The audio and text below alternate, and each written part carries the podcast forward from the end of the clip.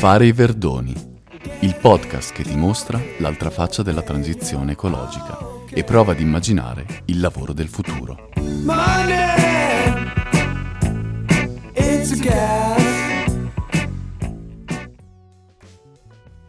La transizione ecologica non rappresenta un salto verso l'impatto zero la transizione ecologica si configura come una rimodulazione della pressione da un vecchio a un nuovo gruppo di risorse esauribili.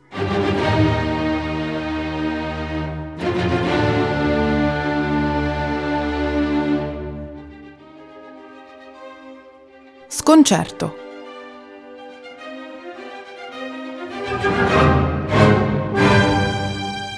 Ma come? Non siamo a fare Verdoni, il podcast dove si parla bene della transizione ecologica? Benvenuti e benvenute a questo nuovo episodio. Io sono Viora Ducati e nei prossimi 20 minuti parlerò con l'autore della citazione che vi ho appena letto. Per il momento preferisco non rivelarvi il suo nome, ma vi dico subito che questa volta parleremo di energia, di economia e di transizione energetica. Parleremo di temi complessi, senza risparmiarci gli aspetti controversi. Cercheremo di non fare come allo stadio dove si tifa per una squadra o per l'altra. Il mio obiettivo è informarmi insieme a voi e perché no, anche farmi e farci venire qualche dubbio in più.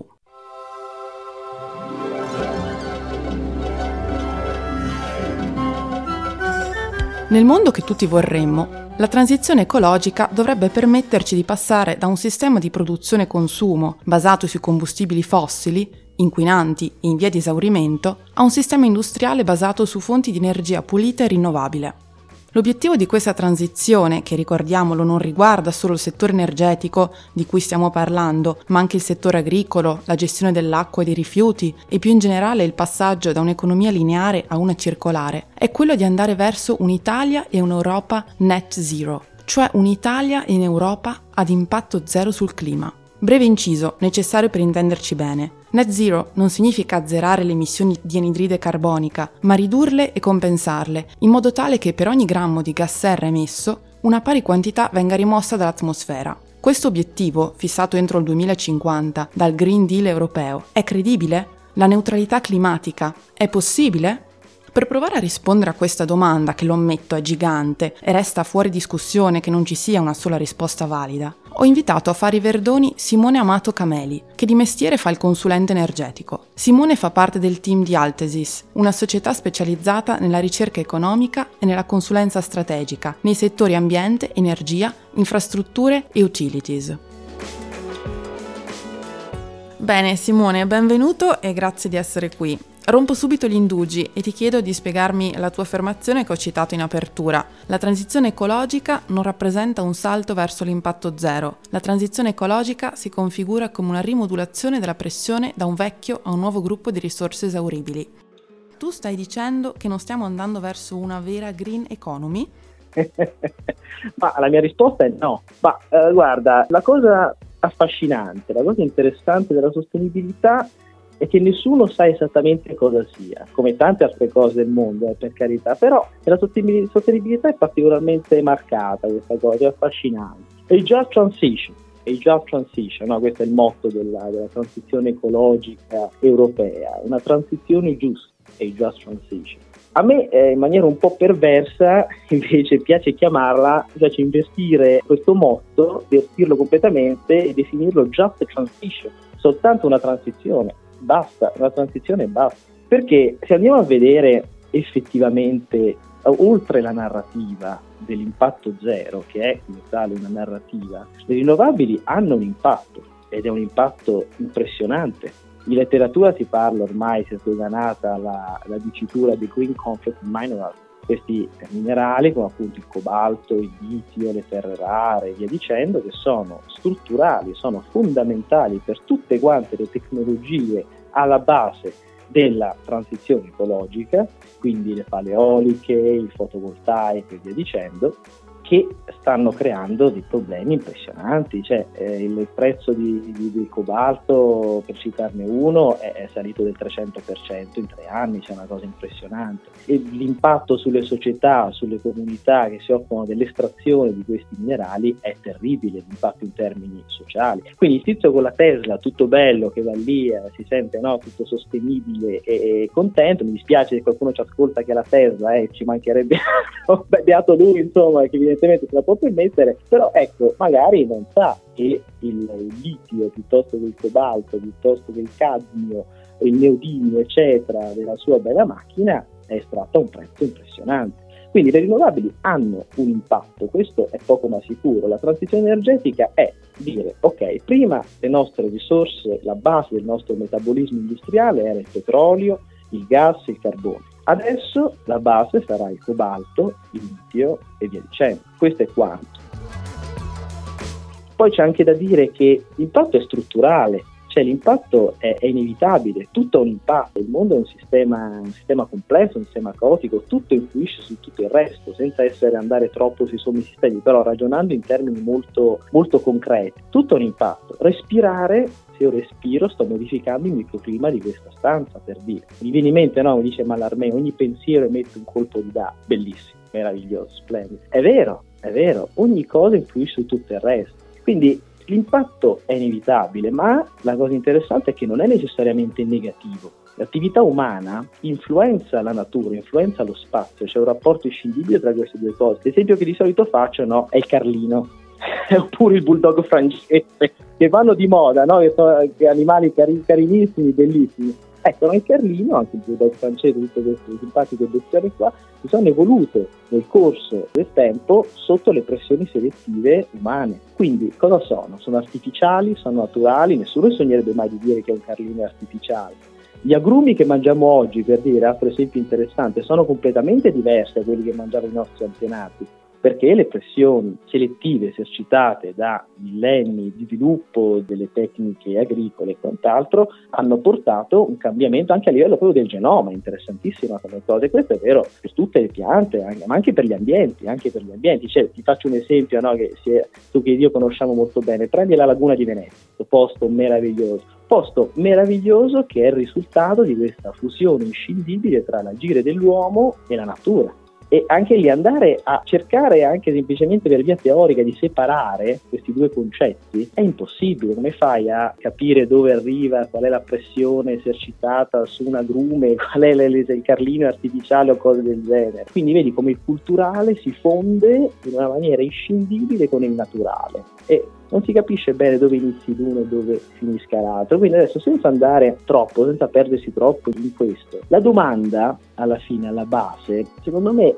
è, è sbagliata, pure mal posta. Cioè non si tratta, non si è mai trattato di eliminare l'impatto, semmai di rimodularlo in una maniera che sia confacente a determinati parametri estetici, che sono comunque estetici, attenzione, non sono esterni, che possiamo avere come specie. Bisogna uscire un po' da questa, danza raclitea, no? direi degli opposti. No? La natura incontaminata è un concetto industriale paradossalmente, cioè non esiste campagna senza la città, non esiste natura senza antinatura, infatti si comincia a parlare di wilderness, no? di, di, natura incontaminata dopo la rivoluzione industriale, è interessante come cosa. Bisogna superare questa contrapposizione e invece vederla come una simbiosi, cioè una mutua influenza che è inscindibile e che è la base di quello che siamo, quindi la sostenibilità come concetto va affrontato in questo quadro teorico, non in un quadro di impatto zero, in un quadro che vede invece l'uomo come una specie aliena, una specie no, arrivata da Marte, non si sa bene da dove, a colonizzare questo mondo. No, noi ne siamo parte. E ci sono ecosistemi che vanno avanti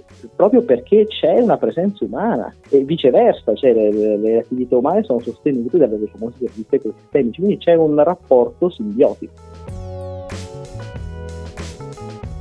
Sì, un termine che ho trovato molto interessante nel tuo scritto è quello di ecolomia, che io non avevo mai trovato. Vuoi dirmi due parole al riguardo?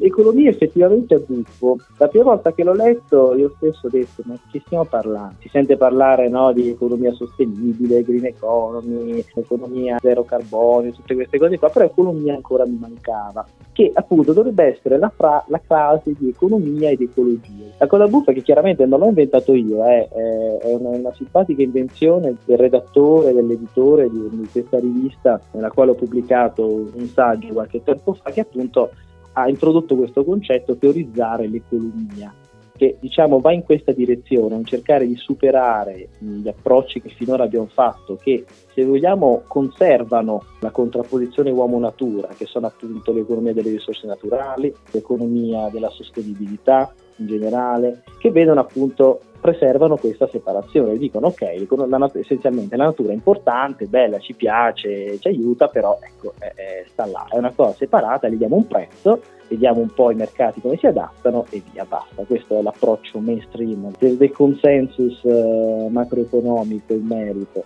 L'economia invece implica andare oltre, implica ripensare proprio alle radici cosa voglia dire sostenibilità, che poi è un problema definitorio estinto socratico, no? Che cos'è? Cioè noi ne parliamo tanto, sostenibilità di qua, green economy, green questo, green quest'altro, eccetera, ma alla fine la mia domanda è sempre quella, alla fine di cosa stiamo parlando?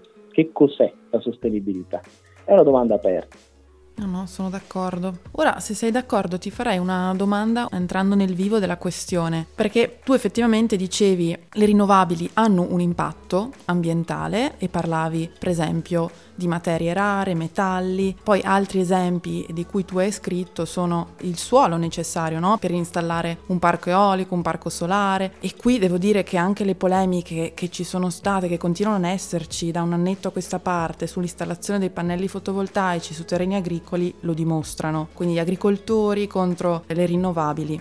Nonostante questo, l'Italia ha deciso di puntare molto su queste tecnologie, quindi il PNRR, il Piano Nazionale di Ripresa e Resilienza, destina il 37% delle risorse alla transizione verde. Per sviluppare il fotovoltaico, per esempio, sono stati stanziati 2,6 miliardi di euro circa. Tu sei autore del report IREX, un report che ogni anno analizza gli investimenti in energie rinnovabili in Italia. Dal tuo punto di vista, come si sta muovendo il nostro paese in questo campo? Perché si sentono pareri pareri molto discordanti, ci stiamo muovendo, non ci stiamo muovendo? Io ti dico che ci stiamo muovendo e, ci stiamo muovendo anche tanto, anche troppo, anche troppo bene, questo è il discorso. L'Italia è all'avanguardia nelle rinnovabili, noi siamo una cosa veramente impressionante, una cosa incredibile. Noi riusciamo a produrre oggi il 42% dell'energia prodotta in Italia viene da rinnovabili, il che è un record. Anche qui però attenzione, perché rinnovabile, anche qua vedi il discorso definitorio come torna, rinnovabile cosa vuol dire? Se andiamo a scorporare, andiamo a vedere dentro questo 42%, tanto sbandierato, siamo belli, siamo bravi, sì, eccetera, buona parte di questo 42%, adesso ti cito a memoria i dati di, di, di Terna, eh, potrei sbagliare di qualcosa, però sono abbastanza sicuro perché li vedo ogni giorno praticamente, quindi il 40% di questo 42%, quindi circa il 15-16% del totale, è idroelettrico. L'idroelettrico è una tecnologia che ha già raggiunto il suo plateau, che non ha nessuna possibilità di sviluppo, è una tecnologia satura. Sono stati fatti investimenti impressionanti a partire dagli anni 50, l'idroelettrico ha esaurito il suo potenziale ed è il 40% delle rinnovabili. Poi l'eolico e il fotovoltaico, il fotovoltaico è circa il 20% delle rinnovabili e l'eolico mm, verso il 15%, 16%, quindi che tradotti in generale sul totale siamo circa un 12%.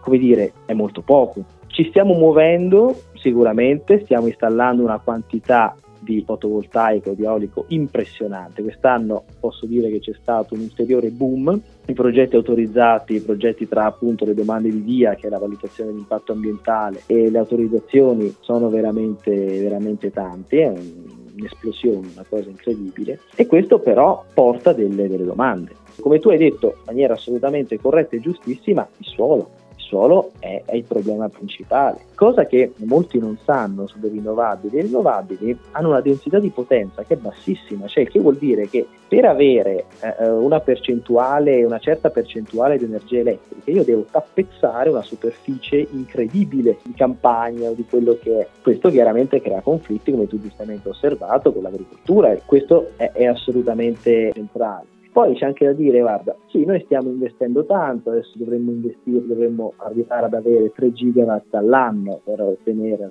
per arrivare al risultato che ci siamo prefissati al 2030, la capacità installata di rinnovabili, siamo abbastanza bene, stiamo installando una quantità incredibile, ma alla fine la cosa fondamentale è che le rinnovabili da sole non sono sufficienti, non bastano. Questa è una cosa che non passa tanto perché la rinnovabile per definizione è intermittente. Cosa vuol dire? Guardo fuori dalla finestra, oh che bello, una meravigliosa giornata di sole, il pannello fa 10. Arriva no, la nuvoletta di Fantuziana Memoria, il pannello fa 0. La nuvoletta se ne va, torna il sole, il pannello fa 10 però le nostre lampadine o la connessione internet mica può fare 10-0-10, deve essere stabile. Quindi che succede? Che succede? Dei cali di produzione quando cioè le rinnovabili, tipo la notte, no? per ovvie ragioni, quando siamo tutti quanti no? attaccati no? lì a guardare le serie tv, a stare sui social, ecco, in quel momento le rinnovabili stanno producendo zero, quindi indovino un po' chi è che entra in gioco per sostenere quello che manca, per colmare il divario, impianti a gas, i famosi picker, sono appunto impianti da picco e quando c'è un picco di domanda, quando appunto le rinnovabili non riescono a produrre abbastanza, entrano e, e cominciano a produrre impianti a gas. Quindi quando se ne escono, qualcuno se ne esce con ah, le rinnovabili ci portano verso l'indipendenza energetica dalla Russia, eh, eh, no, nel senso che per il momento, non per adesso, non per adesso perché anzi più rinnovabili abbiamo, più la rete deve essere stabilizzata dal, dalla loro intermittenza, quindi servono più impianti a gas. Quindi paradossalmente più rinnovabili abbiamo nella rete, più gas ci serve. Poi chiaro, ecco, nel lungo termine, nel lungo termine quando riusciremo ad avere dei sistemi di storaggio efficienti, quando avremo delle batterie grandi come una casa, iper efficienti, potentissime, che riescono no, a creare questo cuscinetto tra domande e offerte in maniera tale da mantenere l'offerta stabile, allora già sarà un altro paio di maniche. Però attenzione perché uno, la tecnologia non è ancora matura. Due, sono cose che ancora una volta hanno un impatto, perché parliamo di batterie incredibili, dimensioni impressionanti, grandi come dighe praticamente dove mettiamo e tre chiaramente c'è sempre il discorso di minerali da conflitto, cioè comunque le batterie richiedono, si basano su una serie di minerali che sono localizzati in zone, sono estremamente concentrati e sono localizzati in zone estremamente instabili. Quindi ecco, la situazione rinnovabili è complessa, rinnovabili, ricapitolando, stiamo investendo tanto, stiamo andando bene, però non sono sufficienti. Occorre ricordare sempre che non sono la soluzione, non sono la risposta, possono essere parte di una risposta momentanea.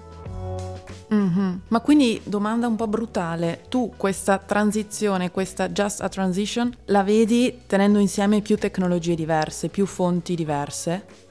Guarda, io voglio essere onesto, eh, io la vedo come una soluzione momentanea, di medio e per momentaneo, medio periodo, penso per i prossimi 20-30 anni. Nel frattempo, l'ideale quale sarebbe? Nel frattempo noi riusciamo ad avere la fusione nucleare. Nel momento in cui abbiamo la fusione nucleare, chiaramente cambierà tutto. Nel momento in cui avremo una tecnologia che è capace di produrre in maniera praticamente illimitata, con costi molto bassi e soprattutto ad impatto molto ridotto, allora questo chiaramente cambierà tutto. Ora ti vorrei fare una domanda proprio sul tuo lavoro, perché in questo podcast io cerco anche un po' di indagare quelle che sono le professioni legate alla cosiddetta green economy. Nella scorsa puntata infatti ho parlato di green jobs e direi che tu in questa categoria ci rientri davvero perfettamente, anzi oggi il consulente di sostenibilità, il consulente energetico quasi sembrano lavori alla moda. Quindi vorrei chiederti tu terra terra che cosa fai e come sei diventato consulente energetico? Ma una bella domanda, non lo so nemmeno io. Allora, queste a parte, mi ci vedo fino a un certo punto, nel senso che sì, è un lavoro che si connette a questo però ecco, la cosa è meno, meno, romantica, meno affascinante di quello che può sembrare, cioè io terra terra sono un, un analista finanziario, qui mi occupo essenzialmente di costruire modelli dei mercati, delle tecnologie, valutare scenari e consigliare le aziende sulle strategie. Detto questo, è un lavoro indubbiamente, indubbiamente affascinante, io nasco come economista teorico, questo mi ha portato a cercare un approccio più possibile ampio. Sono interessato a delle tecniche di modellizzazione, a delle domande più ampie, mettiamola così, e questo mi ha portato necessariamente verso il discorso di sostenibilità, energia, risorse. Non tutto è green come sembra o come vorremmo che fosse. Noi esseri umani abbiamo un impatto ambientale, sempre, non solo quando costruiamo una centrale a carbone o quando facciamo viaggiare un ananas per centinaia di migliaia di chilometri, ma per il solo fatto di essere nati. Secondo l'Ocse, l'Organizzazione Europea per la Cooperazione e lo Sviluppo Economico, un italiano emette annualmente circa 7 tonnellate di gas serra. Per darvi un'idea, per compensarle sarebbero necessari 350.000 alberi, che non dovrebbero far altro che prelevare quei gas serra dall'atmosfera per tutto l'anno. Vi immaginate quale possa essere l'impatto climatico di una vita intera? Che cosa fare allora? Per evitare la catastrofe climatica e salvare il pianeta, dobbiamo forse farci da parte? Dobbiamo tornare a un mondo medievale? Perché il nostro tenore di vita, la nostra ricchezza, le nostre medicine, le nostre case hanno un costo troppo alto per il pianeta? Onestamente, e per quanto a volte possa desiderarlo, non penso che le cose andranno così. La transizione energetica forse non sarà la risposta a tutti i problemi, ma è una risposta concreta, realizzabile, pragmatica. Forse non sarà del tutto green, ma almeno facciamo in modo che sia intelligente. Facciamo in modo che provi a realizzare una vera economia, come diceva Simone.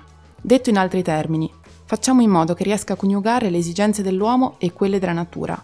Le risposte di cui abbiamo bisogno, del resto, sono risposte integrali, che considerino il rapporto uomo-natura in un'ottica sistemica.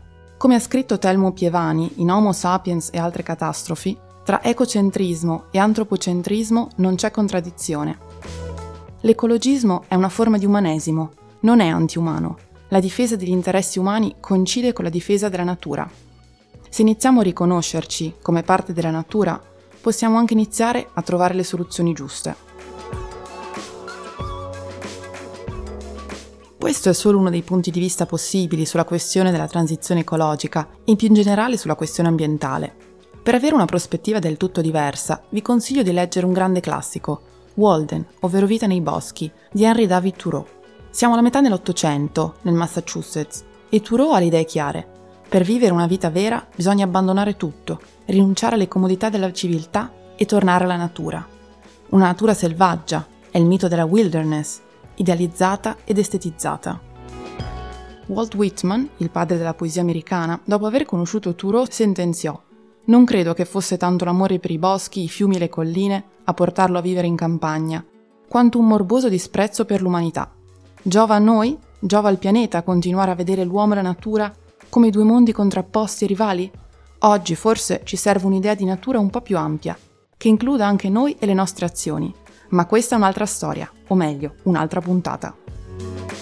Nel prossimo episodio parleremo anche di questo. Se ci consideriamo parte della natura, che cosa possiamo fare per rispondere al cambiamento climatico? E che cosa stiamo già facendo? Parole chiave, adattamento, mitigazione, informazione. Arrivederci tra due settimane.